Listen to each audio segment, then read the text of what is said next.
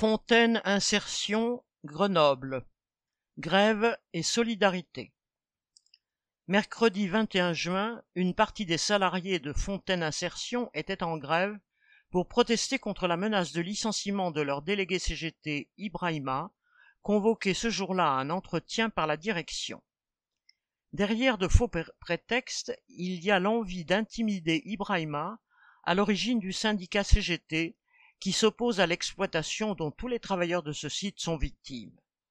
Fontaine Insertion est une association de l'agglomération grenobloise qui, sous le vernis de citation permettre une meilleure insertion en faveur des personnes handicapées, fin de citation, n'en est pas moins une entreprise sous-traitante de montage-câblage qui facilite la tâche des industriels en matière d'obligation d'emploi de personnes handicapées. Sans les embaucher directement, les grandes entreprises locales, comme Schneider ou Caterpillar, évitent ainsi d'être sanctionnées financièrement, tout en faisant des économies sur les rémunérations, car ce ne sont pas les mêmes avancements, primes et autres avantages. C'est une des nombreuses ficelles dont disposent les grands patrons pour contourner la loi avec la complicité des pouvoirs publics. Plusieurs travailleurs racontent ce qu'ils subissent chaque jour. Humiliations, insultes et avertissements sont distribués à l'appel par les chefs. Les nombreux signalements faits à l'inspection du travail et les plaintes au prud'homme en témoignent.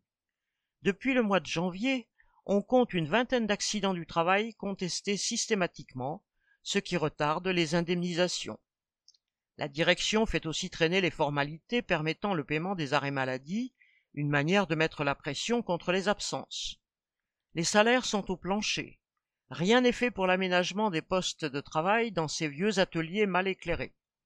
Malgré les étés caniculaires, il a fallu une heure de grève l'an dernier pour obtenir climatiseurs et ventilateurs, et même de l'eau fraîche et des frigos.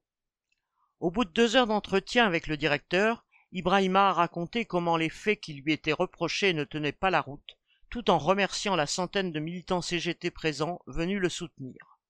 Une solidarité grâce à laquelle les travailleurs du site se sont sentis un peu moins seuls face aux méthodes inadmissibles de leur direction correspondant Hello.